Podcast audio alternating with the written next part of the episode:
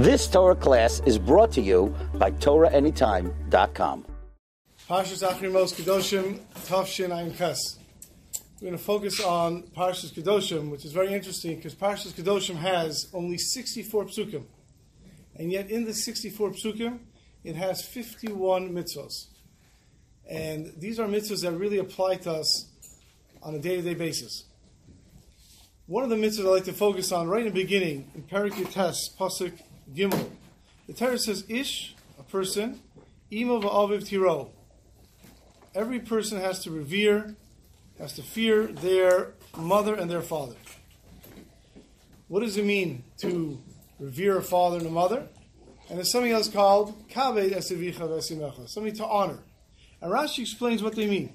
Eza mora, what does it mean to have reverence? Mora. Lo yeshiv komo, do not sit in his seat. Lo yidaber mikomo, don't speak in his place. Someone asks a question, don't answer when your parents are standing there. You let your parents answer first. Below yister dvarov, don't contradict your parents. Someone says, how's the weather? Your father says it's cold. Don't say, nah, it's fine. You can't do that. Kibud, what's covered? Machel, feeding them. Umashka, giving them to drink. Malbish, dressing them. Umanu, putting on the shoes. Machtis emotzi, escorting him in and escorting him or her out. And you think about it, people think Kibbud Avim is difficult when your mother tells you go clean your room. When your mother tells you go to sleep.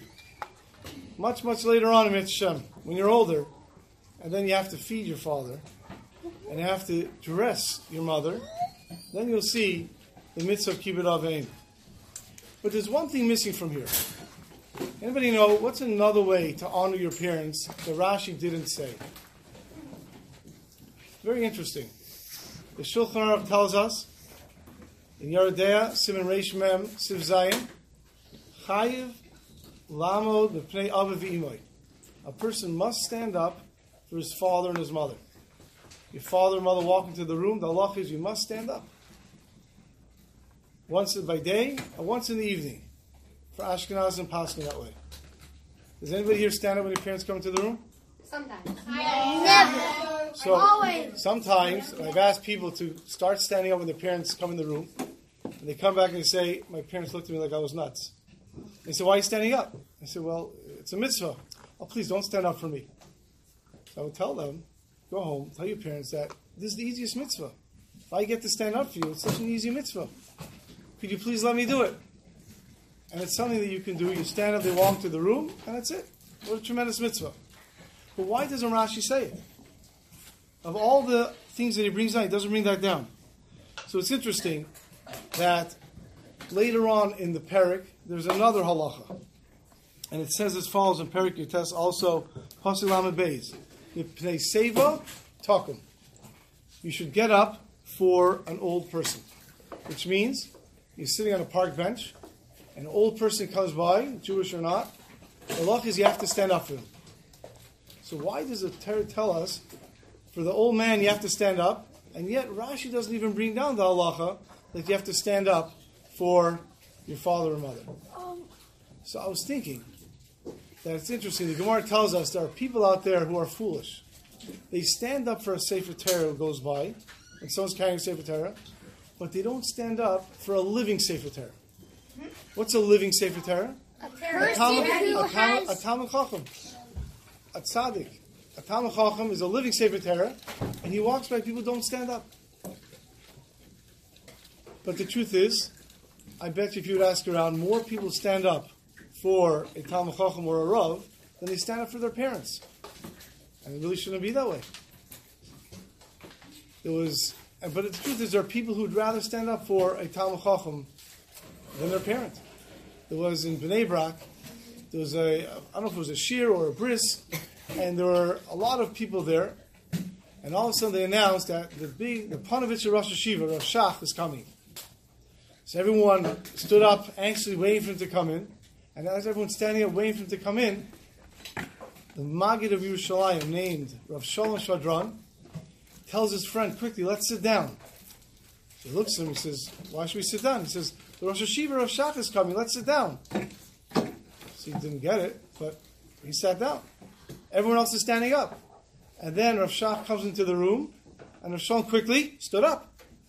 Everybody else was standing already. They didn't get the mitzvah of standing up. He wanted to get the mitzvah of standing up, so he stood up. So I was thinking, maybe that's why Rashi in the beginning doesn't say it. Rashi in the beginning of the parsha brings down those things that are very, very difficult for kibbud avim. To feed your parents, to dress your parents, to bring them places. That's difficult. And that's the mitzvah. But the mitzvah of standing up didn't have to say. The Shulchan Aruch says everyone has to stand up for their parents. But Rashi didn't have to bring down because it's an easy mitzvah to do. All the other mitzvahs of kibbud avim are difficult. This one's easy. Sometimes it's difficult. Somebody told me he was by a wedding, and he's sitting at the full table, a bunch of people by the wedding, maybe 10 people by the table, and everyone's schmoozing. They didn't know each other, but they said hello, and they're schmoozing with each other. And then the dancing started. So everyone's getting up to go to the dance floor. And before he finishes, looking around, he realizes one guy says, I was sitting there, and the guy next to me sitting there.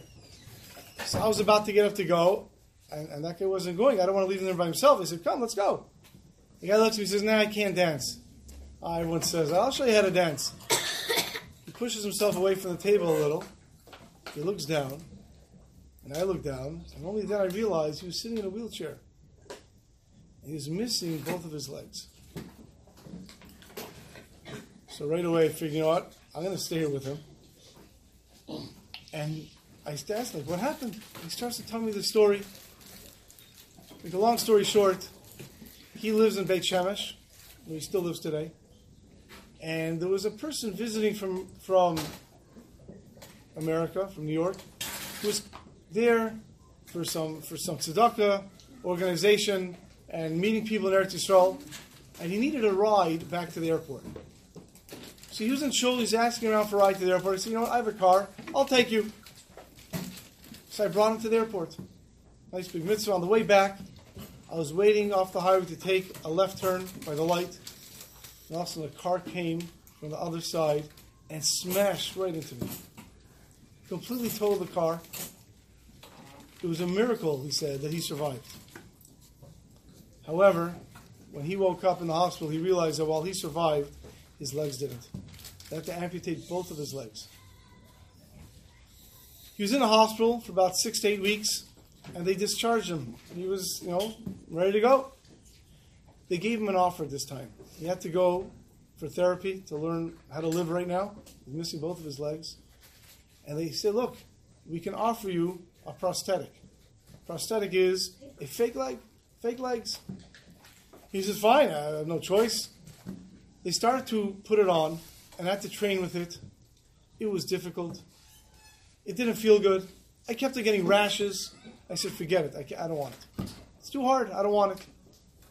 Even though I realized I'm going to be stuck in a wheelchair for the rest of my life, I said, forget it. It's just too difficult. I tried and I tried. I don't want it. Then I thought to myself, you know what? Doesn't make sense. Let me get it. And I got them. He looks at the guy, and he looks at him, and he looks down. He doesn't have them. So he, he realized that the guy was wondering, like, what's going on? So he says, oh, I don't wear them all the time. Says, so why'd you get them? So I'll tell you why. I leave them at home. Because every week, my parents like to come visit. And I want to make sure that when my parents come to visit and they come into my apartment, I could stand up for them.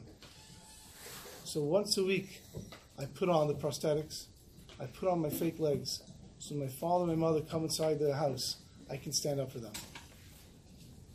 So we, Baruch Hashem, we don't have to do that. Should make sure that it's such an easy way to honor our parents to make sure that we do the same. That when our parents come into our room once by day, once in the evening, we should make sure to stand up for them. Have a great Shabbos. You've just experienced another Torah class brought to you by TorahAnytime.com.